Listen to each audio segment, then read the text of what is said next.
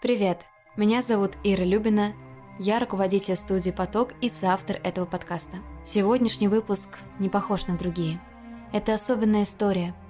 Она основана на моем первом рассказе. Тогда я еще не знала точно, стану ли я писательницей, услышат ли мои истории. Но рассказ получил высокие оценки комиссии литературного института, и это вдохновило меня продолжать свой путь. Поэтому сегодня вы услышите эту историю – особенную, праздничную, волшебную и в то же время совершенно обыкновенную. Историю трех людей, которые накануне Рождества чувствуют себя очень несчастными. И только случайная акция в магазине, акция их мечты, указывает им верный путь, путь домой. Этот путь у каждого свой. Я люблю название фонда, который мы поддерживаем. «Дом с маяком». Свет, который дарит надежду в темном океане боли. Этот выпуск посвящен фонду и его подопечным. В этом выпуске вы услышите голоса моих друзей и коллег, а также замечательных актеров Кирилла Гребенщикова, Михаила Тарабукина, Валерия Федорович, Глафира Тархановой и Александры Булычевой. В описании подкаста я оставлю для вас ссылки, чтобы вы могли узнать больше о фонде и его подопечных. Я знаю, вместе мы можем совершить новогоднее чудо – Вместе мы можем найти путь домой. Вместе мы исполним любые мечты. Друзья, приятного прослушивания.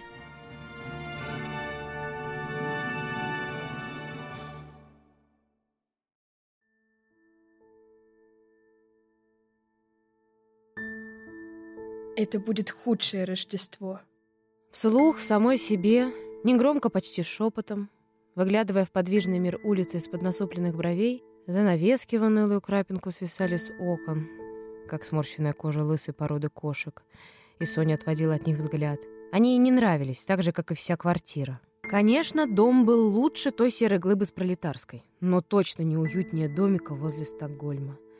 Здесь они жили в новой квартире, такой чистой и чужой, что в ней Соня не находила себе места и ходила от одного окна к другому, как будто надеялась, что стоит ей в очередной раз подойти к стеклу, и за ним исчезнет эта одноэтажная словацкая школа, и вернется шведский рынок, или на самый крайний случай красная буква московского метро. Но школа не исчезала, она стояла на месте, тихая и упрямая.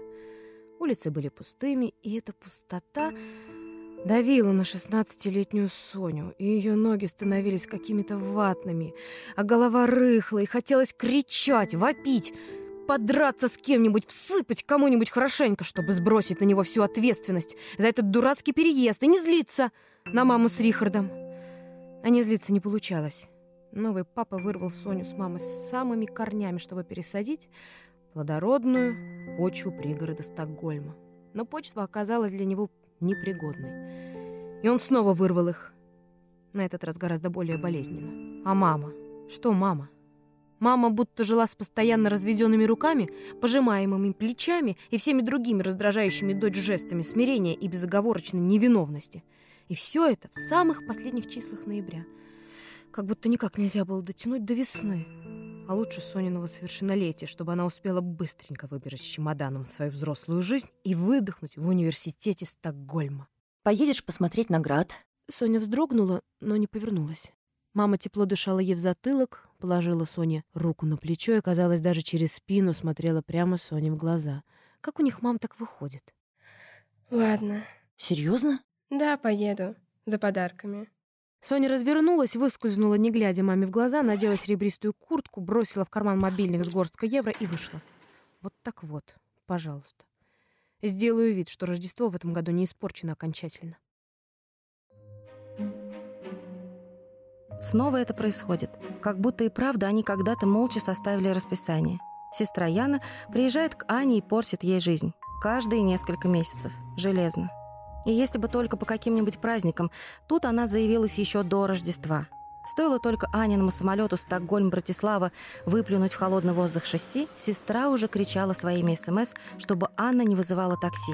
Ведь идеальный зять, словно сошедший с телевизионной рекламы хлопьев для всей семьи, уже полчаса как подогнал машину и самоотверженно ждет ее. Потом сестра примчится с обязательным визитом через несколько дней, делая вид, что просто не сможет спать ночами, пока не услышит подробнейшее описание Аниной поездки. Не получит свой традиционный магнитик, который войдет в ту же коллекцию на холодильнике Яны, которая однажды обязательно, мечтала Анна, перевесит дверцу и холодильник рухнет на кухонную плиту, тем самым совершив что-то абсолютно невозможное для Яниной жизни. Создаст проблемы. Иногда Ане казалось, что 44 года назад, когда они орали новоиспеченной маме в уши с двух сторон, и та с какой-то чересчур мечтательной улыбкой дала им эти имена, что еще тогда она все знала, что Янина идеальная жизнь будет отражением Аниной. И в этом отражении все будет наоборот. У Яны все будет хорошо, а у Ани безнадежно. И ведь, казалось бы, с тоской думала Анна, ее буква первая в алфавите, а вот сестринская топчется в самом конце — Тогда почему? Почему? Почему в уравнении Яниной жизни быстро отыскалась неизвестная в качестве преуспевающего менеджера Марика? Умножилась на трое детей, прибавилась к просторной квартире в пяти минутах от Братиславского града, а вычитание было сделано как-то незаметно. И после знака «минус» и было-то всего, стыдно сказать, старая собака со странной кличкой Шекспир и дурацкая ваза, которую грохнули грузчики во время переезда. И все. Все, понимаете? А личное уравнение Ани превратилось в какую-то страшную и непонятную еще со школы математику. Так что уравнение это она забросила. Замазала белой маслянистой полосочкой. Оставила себе простое сложение. Работа в школе плюс квартира с крохотным балкончиком и двухметровой кухней равно более или менее сносное существование. Вот она, Яна, уселась на Аниной кухне, а через час поедет детей из школы забирать. На занятия всякие развозить. С занятий их рекламный муж подхватит, а она пока будет в хрустящем фартуке и с гладкими волосами, вылитая бреходша из сериала «Отчаянной домохозяйки», готовить ужин. Все приедут домой, все будут улыбаться и хвалить ее, Яну, за то, что она такая идеальная. Блеск. И вот, я подумала, что шоколадное печенье – это уже скучно и как-то заезжено, что ли, понимаешь? Поэтому мы с младшей выбрали новый рецепт яблочного пирога с кардамоном. И завтра испечем. В субботу в школу понесем. Ты меня слушаешь? Аня слушала, но наполовину. Одна ее половина была вежливой и участливой женщиной, а вторая — одинокой и раздражительной сестрой с другого конца алфавита. Первая слушала, а вторая жалела саму себя. Прекрасный союз. Слушаю. Подарки купили уже? Нет пока. О, слушай. Лицо Яны озарилось опасно возникающей отличной идеей. А поехали сейчас? А то ты такая... Аня повторила ту же улыбку, а сестра упрямо протараторила свое «Поехали, поехали, я же на машине», и Аня, как во сне, оказалась сидящей справа от Яны в серебристом маленьком Рено. За подарками... За подарками отлично. Одна загвоздка. Кроме рекламной Яниной семьи, мне просто некому их дарить.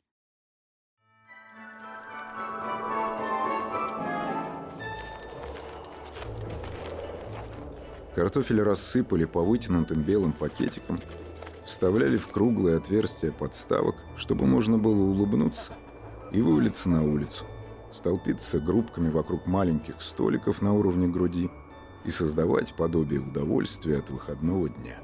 Что? Вдохновение не посещает. Пабло хмыкнул, но понимающе посмотрел на пустые листы раскрытого блокнота с единственной жирной и криво перечеркнутой фразой. Не посещает. А как же праздничное настроение?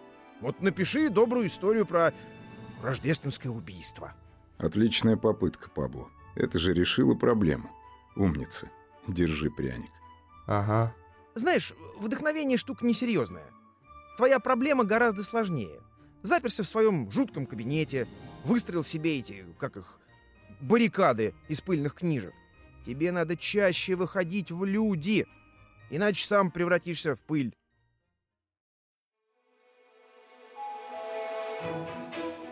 Здорово было стать писателем. Очень здорово. Протоптать коврики возле дверей всех существующих в маленькой Братиславе издательств, плюнуть на сборник рассказов – и написать небольшой роман, тысяч на 60 слов. Добротный детектив, психологический триллер, не больше, не меньше. Еще потопать, пожать руку агенту, увидеть книжку сверху на стойке «Бестселлеры», вдохнуть удовлетворенно сесть за новый роман и не написать ни строчки. Не вытянуть из себя даже рассказика, остроумного очерка, пары строчек в блок. Ничего. Пабло переглянулся с кудрявой Мариной, пожал плечами, мол, куда нам до понимания гения? Вздохнул, свернул картонку в угловатый шарик и ловко закинул в мусорное ведро за спиной у Томаша. Тот нахмурился. За подобным занятием он провел последние пару лет. Ни одной приличной строчки. Каждый день он просыпался и надеялся, что случится что-нибудь необыкновенное, вроде самого простого маленького чуда – прозрение, вдохновение, что-нибудь. Но утром приходила головная боль под руку с тоскливым, ленивым настроем на то, чтобы дожить этот день ни одного решения, ни одного знака, свыше, сниже, откуда-нибудь. Ладно, дорогие мои, уже почти три, а я еще ничего не купил. Нормально вообще. Идем. Придет твое вдохновение, никуда не денется. А вот Рождество на послезавтра никак не перенесется. А мне еще... Так, э, тапочки бордовые для тети, три упаковки корицы в палочках и... Э, что? Сама писала, теперь не разберешь. А, книжка с загадками для маленьких детективов. Ну, это племяннику троюродному. Ну, не я это придумал, ну, честно. Идем, а? Да идем, идем. Томаш засмеялся, обнял друзей за плечи и они криво зашагали вниз по улице к торговому центру, напевая прошлым Рождеством и щурясь от влетающего под ресницы снега. Это надо же, снег! Да уж, вдохновение никуда не денется, Маринка. Как ушло, так где-то там и останется. И буду я, Томаш, сдувшимся писателем-неудачником. Обязательно буду.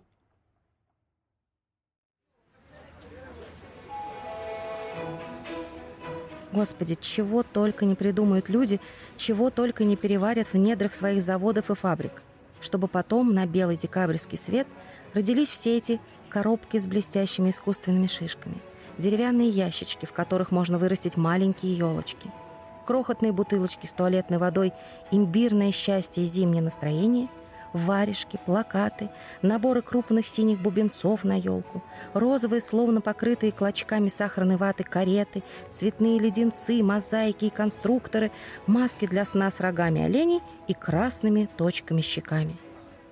Аня тонула в этом новогоднем хаосе, что-то покупала, как во сне, совершенно не понимая зачем. Но Яна уверяла, что нужно именно это. А еще вот это. И немножко вот это – и это тоже вон ту бумагу с гномами заверните, будьте так добры. Ах, спасибо, ведь именно это мы и искали. Аня очнулась уже тогда, когда пакетные ручки стали резать ладони. Она почувствовала себя ужасно несчастной, страшно глупой, неловкой, одиноко стоящей посреди всех этих радостных от новогодней суеты людей. Чужой, чужой, везде чужой и никому-никому не нужный. Ну, видимо, кроме неугомонной сестрицы.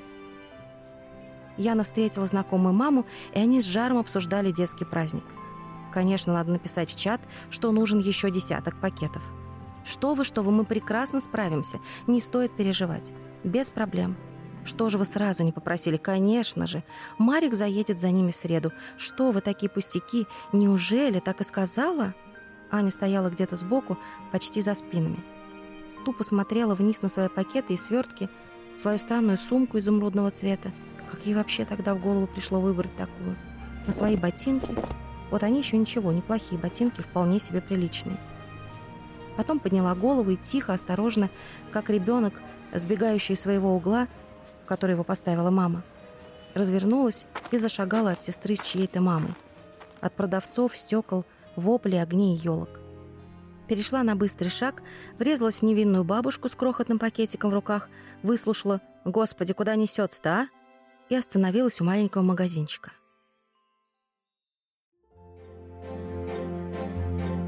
Магазин выглядел прекрасно.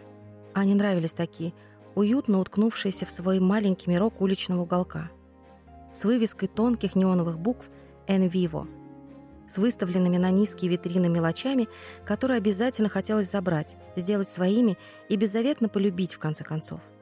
Аня улыбнулась магазину и толкнула дверь. Она обошла все. Круглую вертушку с платочками, в горошек, полоску, якоря, птиц. Пересмотрела керамические чашки с расплывшимися узорчатыми орнаментами. Перебрала талисманы, миниатюрные кошельки из цветной кожи, брелоки, стаканы, юбки, игрушки с большими головами и тяжелыми лапами, грелки. Она смотрела, касалась осторожно, задевала пакетами, вздрагивала, успокаивалась, снова ходила. «У нас акция». Ворвалась в Ванину магазинную медитацию девушка за прилавком. Обычная такая девушка, спокойная, тонкобровая, с мягким хвостом густых волос, в самом обыкновенном сером свитере, касающемся неслышно прилавка. Перед стойкой лежали завернутые в тонкую розовую бумагу маленькие предметы. Без ценников, без надписей и наклеек. Добрый день. Какая акция?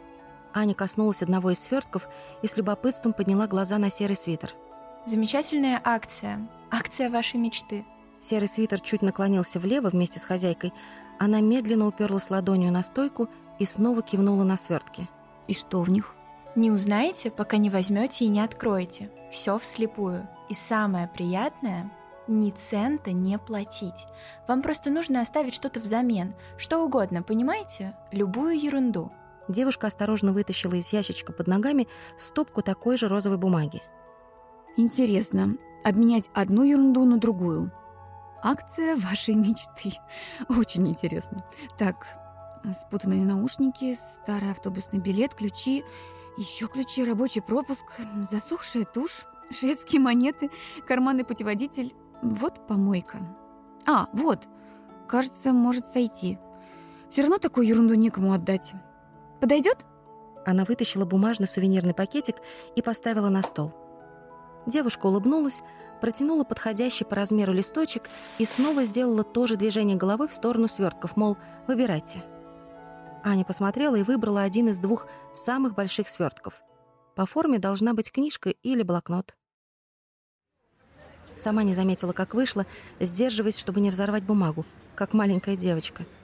Прошла несколько шагов, потом еще, добралась до изогнутой скамейки, рухнула с пакетами, опомнилась, настучала по экрану телефона СМС Яне «Я в старом городе, вернусь через полчасика, звони» и разорвала, наконец. Открыла. Из-под остатков бумаги на нее смотрели миниатюрные, обшитые какой-то гладкой тканью, дети капитана Гранта Жюль Верна.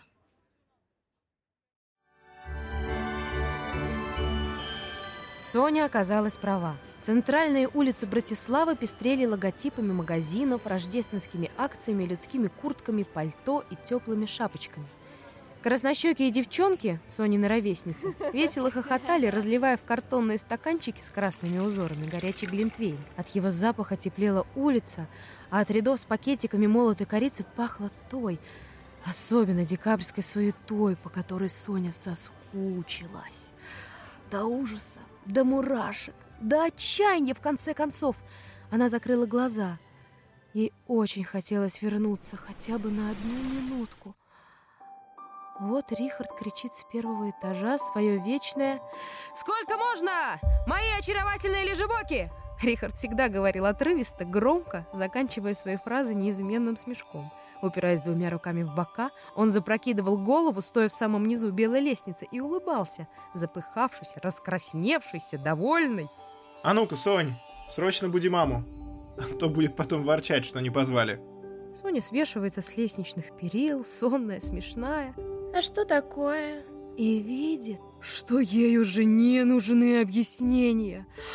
Она бежит от радостного предвкушения, громко и быстро топает в сторону спальни, бросается к самой маминой голове и вопит со всей силы своего восхищения. Мама, мама! Елка, елка! А потом они достают коробки с дальней полки широкого шкафа. Пластиковые тонкие леденцы, балерины с пучками из цветной ваты, керамические человечки, крендельки, мамины старые украшения из Москвы, хрупкие снегурочки с блестящими шапочками, попугаи с побелевшими перьями, шишки, уже облезлые, но с остатками позолоты, грибочки, машинки и сливы. Все это постепенно делает колючие ветки тяжелыми, становится причиной споров, кому какую игрушку достанется вешать. Зажигаются цветные лампочки. Соня ликует, переключая режимы мигания, щурится от восторга. Потом слышит мелодию домофона, подпрыгивает, роняя свернутые куски рваных страниц журналов, бежит к двери, потому что знает, это тетя Това приехала, чтобы увезти ее Соню на каток в самом центре Стокгольма вместе с малышом Бо. И самое главное, после они по неизменной пятилетней программе накупят в универмаге зефира, сладкого печенья с шоколадом, а главное, любимую Сонину шоколадку Штуденска. Одну – с кусочками груши, другую с малиной. И пока чайник будет шуметь, разогреваясь, они с Бо слопают добрую ее половину. А тетя Това будет качать головой, улыбаться и рассказывать свои совершенно невозможные истории о шведской жизни, ну, почти сказки, которую Соня ужасно хотела запомнить навсегда, да не вышло. Соня открывает глаза, когда кто-то неосторожно задевает ее пакетами, бормоча «Ой, извините», моргает, смотрит прямо перед собой, потом снова закрывает глаза и снова открывает. В самом уголке лавки между коробочками с травяными чаями и сушеными ягодами разложены в несколько аккуратных стопочек знакомые шоколадки. Когда подарок Свете заботливо опустился на дно рюкзака, а шоколадка с кусочками груши была брошена в средний карман, купленная наспех в каком-то непонятном смущении, Соня тихо прошагала через самый оживленный участок улицы и остановилась. Ей просто впервые стало грустно. По-настоящему тоскливо. Как будто все ее прежние терзания были репетицией, и вот только сейчас состоялась неприятная премьера. Торжество безнадежности Сониного положения. Она оперлась спиной на жесткий подоконник низкого окна и почувствовала, как в лопатки уперся холодный пластик. «Стокгольм», — думала Соня. «Пускай не в Москву, черт с ней с этой Москвой! Ей хотелось обратно в Стокгольм!» Ей хотелось кричать, когда братиславские соседи заявлялись дружественными визитами, принося с собой накрытые кухонными полотенцами пироги. В Швеции их хрупкое семейное счастье не трясли, как снежный шар, не тормошили их, не трогали, здоровались на улице и возвращались домой, беречь свой неприкосновенный семейный очаг – и Соне это нравилось. Так она чувствовала себя защищенной и спокойной. Она привыкла к мысли остаться в Стокгольме навсегда. Эта мысль ее грела, утешала, заставляла улыбаться утром, не отрывая голову от подушки. Рихард возил к университету, когда было тепло. Они гуляли между молодых деревьев, а однажды, когда Рихард отвернулся, встретив знакомую, Соня подбежала — прижала щекой к шершавой стене университетского здания и зашептала сбивчиво, что она обязательно будет учиться здесь. Обязательно будет. Это она университету обещает. Клянется всем своим существом, слово дает. И в ближайшие выходные Соня вскрыла копилку и села на автобус до центра. Купила самый красивый, как ей представлялось, пенал, а на оставшиеся монетки повесила на него крохотную сувенирную пластиковую лошадку под цвет ткани и, довольная, вернулась домой. Казалось, этим пеналом она подтвердила свое обещание университету. И этот пенал с брелком – стал для нее символом уверенности, неизменности ее решения, благополучия, которого ей не хватало всегда до переезда в Стокгольм. Пенал этот хранился полтора года в ящике, а во время переезда, конечно, затерялся. В любом случае уже было все равно. Мама осторожно подсунула Соне тонкие цветные брошюры университета Каменского. Видно, надеялась, что Соня впечатлится — и она и вправду впечатлилась. Только не так, как хотелось маме. Соня процедила сквозь зубы. Что за мерзкое желтое здание. Ха, только на станцию в метро в Москве тянет. И выбросила брошюру в помойку под молчаливым взглядом несчастной мамы. И вот теперь здравствуйте. Приехали. Это шоколадка.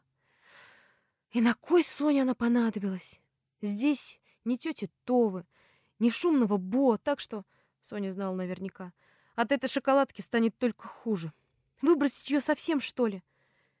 Она помялась, оттолкнулась двумя руками от стенки и не успела сделать пару неуверенных шагов, как врезалась в женщину с просто невероятным количеством пакетов и сумкой странно-зеленого цвета. Ой, простите, пожалуйста. В поисках спасения она сделала шаг к какому-то очередному магазинчику с сувенирами. Оказалась прямо посреди целой кучи милой, но ненужной подарочной ерунды. Ранко. Соня устало улыбнулась и подошла ближе. Это что? Она ткнула пальцем в розовые кулечки, перевязанные голубыми тонкими ленточками. Скорее из вежливости, чем из любопытства. Это акция вашей мечты. Я объясню. Через несколько минут Соня оставила продавщице злочастную шоколадку, а сама вышла на улицу и со вздохом развернула маленький кулечек. Из шуршащей розовой бумаги на нее смотрели два крохотных черных лошадиных глаза.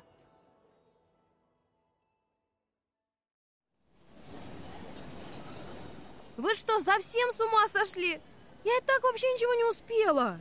Марина стояла за спинами друзей, картинно упершись руками в бока и почти шипела от возмущения.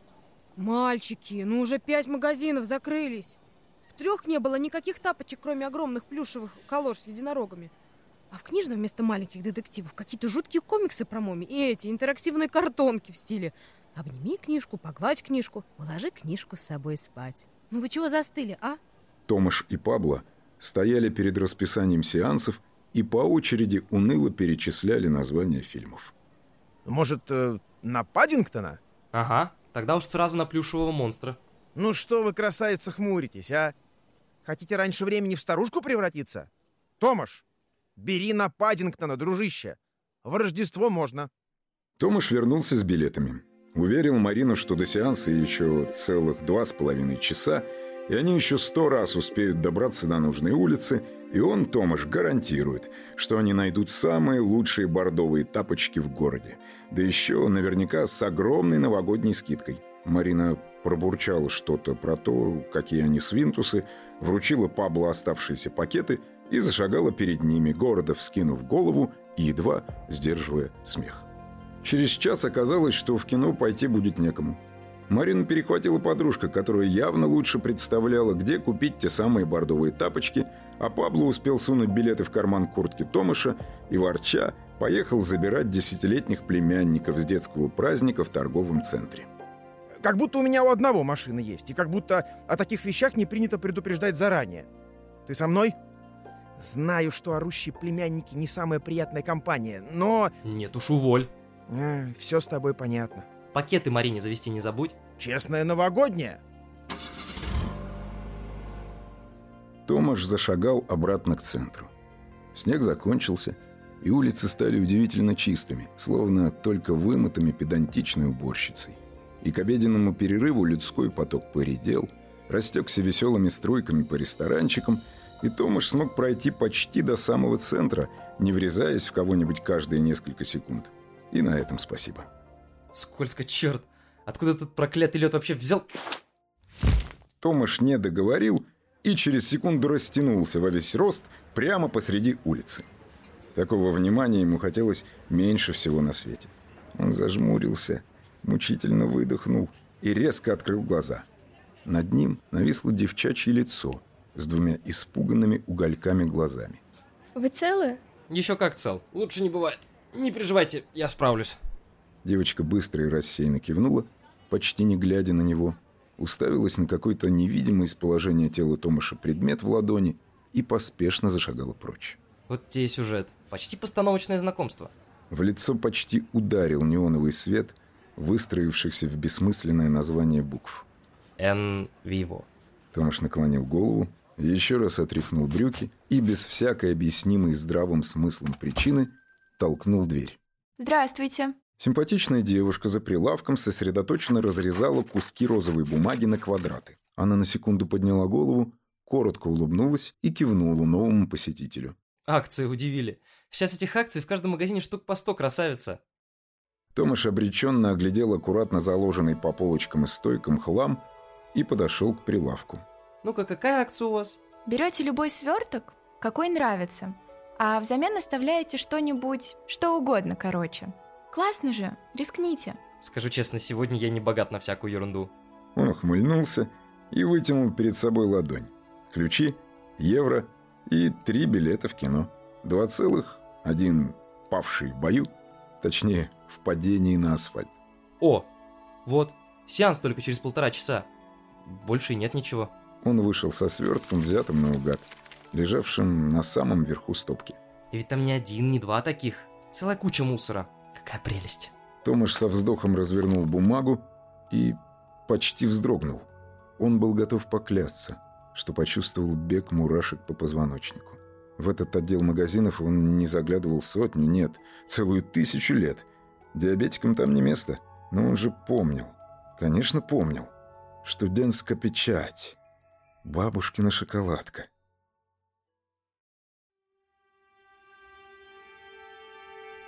Пластиковая лошадка. Копия сувенирного шведского брелка. Только без петли. Лежала у Сони на ладони. Ей даже казалось, что она чувствует, как рука теплеет.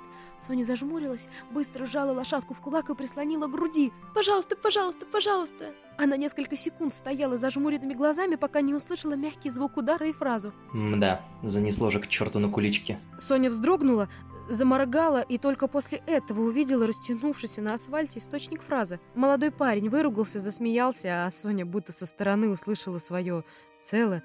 Не разобрала совершенно ответ, быстро кивнула и зашагала прочь к автобусной остановке.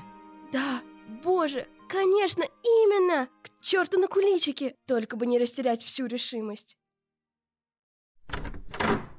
Соня почти вбежала в квартиру, сбросила ботинки, не снимая куртку, прошлепала босыми ногами в самый центр комнаты. Мама с Рихардом заканчивали с оберткой для подарков, оба вздрогнули, а Рихард подмигнул Соне. Пришла мешать Деду Морозу со Снегурочкой работать? Он сурово сдвинул брови и шикнул на Соню, но она не улыбнулась, а только несколько раз выдохнула. Снова вздохнула. Мама напряженно наклонилась к ней ближе и внимательно всмотрелась в Соню на лицо. «Ты чего?» Раз, два, просто. Все просто. Я хочу поступать в Стокгольмский университет. Она выпалила это, почти не делая пауз между словами, и даже привстала на носочки, как будто хотела чувствовать себя выше. Сказав, она медленно опустилась обратно на пятки и стала смотреть мимо родителей. Ну, хорошо. Почему нет? Конечно, Сонь. Если ты хочешь, почему нет? И что ты так нервничаешь? То есть как? Можно? Вы, вы даже за?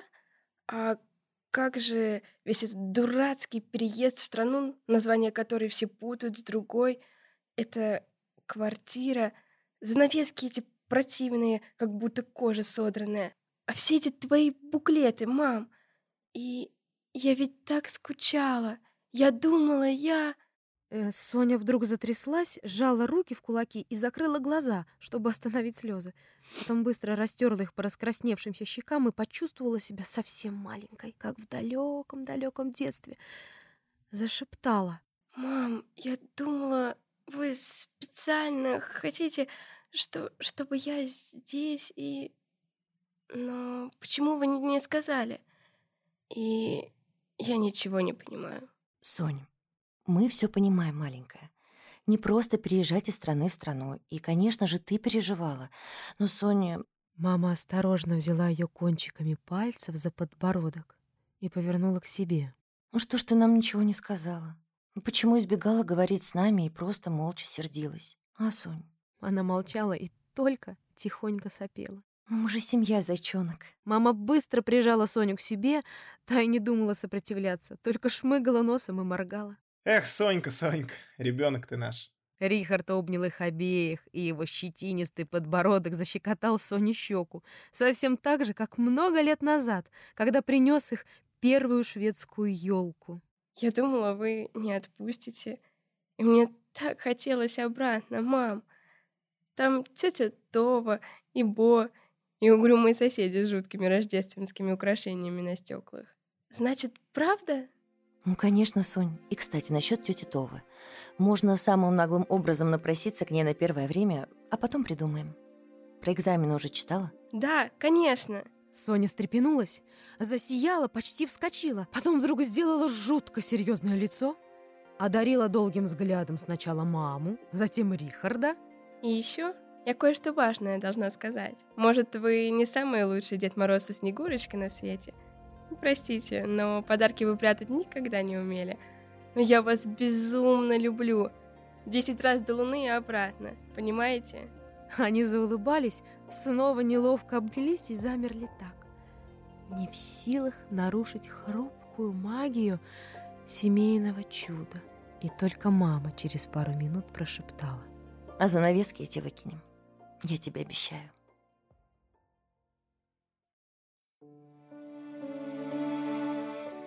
Ладно, конечно, бабушкиной шоколадка не была, просто сладкая в детстве доставалась только у нее дома, в теплой чешской квартире. Бабушкин дом был убежищем, а сама она неприступным посредником между родителями Томаши, и только с ней он не чувствовал себя загнанной зверюшкой в расшатанной клетке или мячиком из рук в руки от шантажа к примирению. Бабушка заливала кипятком смородиновые листки с горсткой черного чая. И в этот момент комната покрывалась надежной оболочкой, и Томаш с бабушкой становились фигурками внутри снежного шара. Бабушка хранила шоколадки только для Томаша, и ритуал раскалывания их на неравные куски был неизменным до 14 лет внука и его диабета.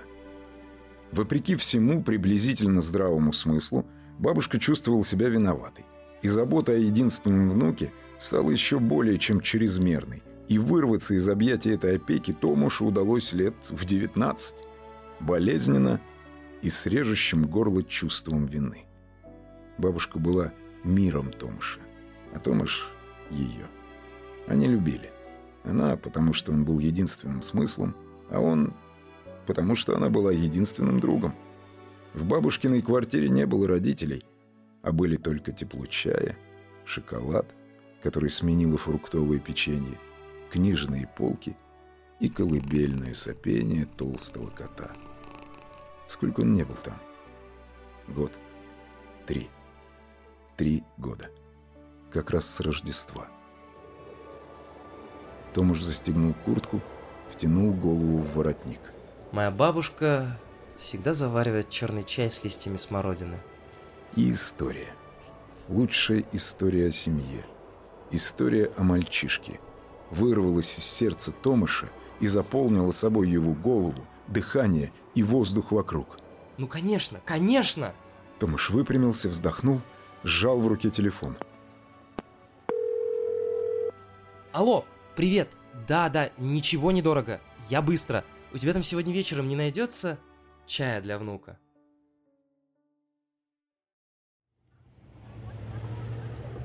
Прямо у двери Анна не выдержала, и пакеты с равномерным стуком и хлопками посыпались к порогу. Она вздрогнула, выпрямилась, устало наклонилась вниз и уперлась руками в колени. Кажется, еще немного, и она сорвется.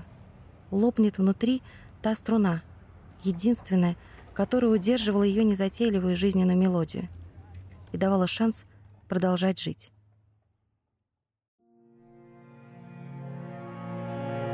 Постоянно чувствовать себя тенью, неудачной копией, черновиком, который уже не переписать набело. Анна постоянно задавала себе вопрос, а чем она хуже сестры? Анна училась лучше всех, с трудом, без должного количества сна. Яне же учеба давалась легко – и все экзамены она сдавала как бы между прочим. Анна сделала все, чтобы получить работу. Яне она досталась по счастливому случаю. Они были похожи, как две капли воды. Они были такими, какими бывают двойняшки, которых отличают по едва заметной детали. Но у Яны не было отбоя от поклонников, а Анна то ли стеснялась, то ли уже тогда чувствовала себя неудачной копией или пробником и посвящала свое быстро убегающее время тому, что казалось важным – и что они имели в итоге? Яна – все. Анна – ничего. И Яна никогда не была виновата в этом. Трудно это признать, да? Анну тяготило все, что напоминало ей. Время ее прошло. Юность осталась на задворках того мира, который уже казался таким далеким и таким чужим, как будто и не было его никогда. Она была одинокой И это одиночество ее пугало. Делало каждое утро невыносимым. Все труднее подняться, все нелепее начинать новый день, не зная зачем. Анна посмотрела на пакеты, наклонилась и даже вздрогнула от неожиданно звонкого «Дайте я». Рома — ученик. Смешной мальчишка. Однажды вместо того, чтобы написать свое имя прописью на доске, он нарисовал целый маленький комикс. Забавные широколицые персонажи корчили живые рожицы и испуганно выглядывали из-за рамки полосочки. Я тогда не стала его останавливать, я улыбалась. И я понимаю, что не могу заставить себя злиться ни на одного из учеников, хотя знаю, на что приходится идти в такой школе. Дети без семьи — это всегда непросто. Когда Рома дорисовал комикс, он повернулся к остальным ребятам и скривился в усмешке. Такой детской и такой печальной, какой Анна никогда не видела у самых несчастных взрослых. В комиксе его похищали от мамы с папой пираты. Рома сосредоточенно подбирал с деревянного настила всю купленную Анной ерунду, и на секунду ей стало даже неловко. Но Рома ничего не сказал, а только стал рассматривать книжку, которую Аня взяла по акции. «Я знаю такого. Круто. Это стаксель, да?» На черно белой глянцевой картинке терялся в морских кудрях огромный корабль. Какие слова знает. Даже я не имею представления, о чем он. Умный мальчишка, бедненький. Анна задумчиво глядела на его затылок со светлыми мягкими волосами. Теплая, совсем детская голова. Ей казалось, что головы малышей всегда были нагреты солнцем. Они сдружились с Ромой. Он ходил на дополнительные занятия по рисованию. Рисовал увлеченно, как взрослый художник. Его взгляд становился жестче, увереннее, и весь он как-то вытягивался и замирал. Как будто было важно не пускать в себя ничего извне, сохранять чудо этого мгновения творчества. После занятий они сидели на парте, и Анна рассказывала о детстве в России, о путешествиях по Европе на машине. Рома никогда не перебивал и только задумчиво обкусывал губы до кровавых болячек. Ане не удавалось его отучить. Она приносила свою коробку с чаем, кусочки сахара и мармелад. Два одиночества в единственном, созданном для них самих мире.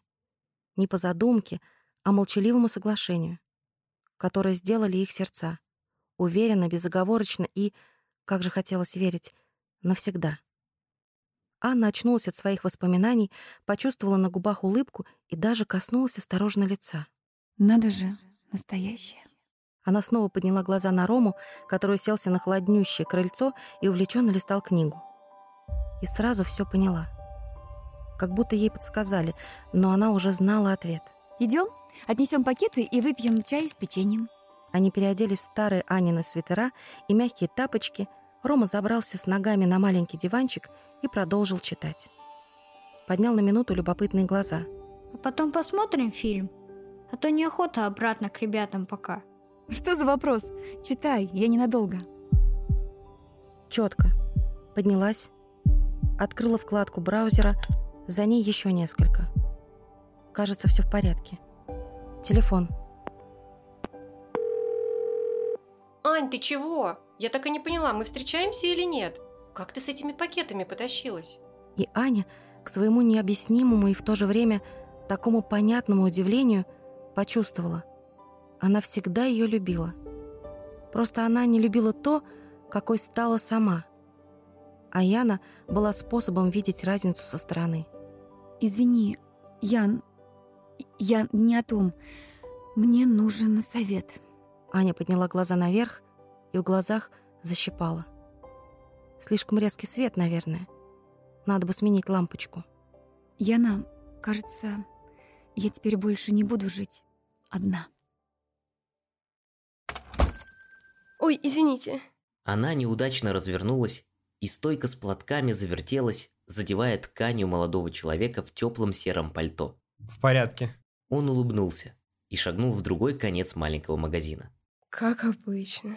Наверное, это и есть то самое «коротко обо мне». По жизни неудачница. Блин. Она опустила глаза и стала рассматривать маленькие дорожные сумки. Девушка за прилавком подняла на них любопытные и одновременно спокойные глаза, выпрямилась и звонко повторила свое «А у нас акция». Молодые люди подошли к длинной стойке, не глядя друг на друга. Ну-ка, и что же нам достанется? Для вас специальный бонус, раз уж вы тут сразу вдвоем. Девушка вытянула тонкий и почти пустой сверток, который лежал сбоку. Вы ведь еще не ходили на Паддингтона?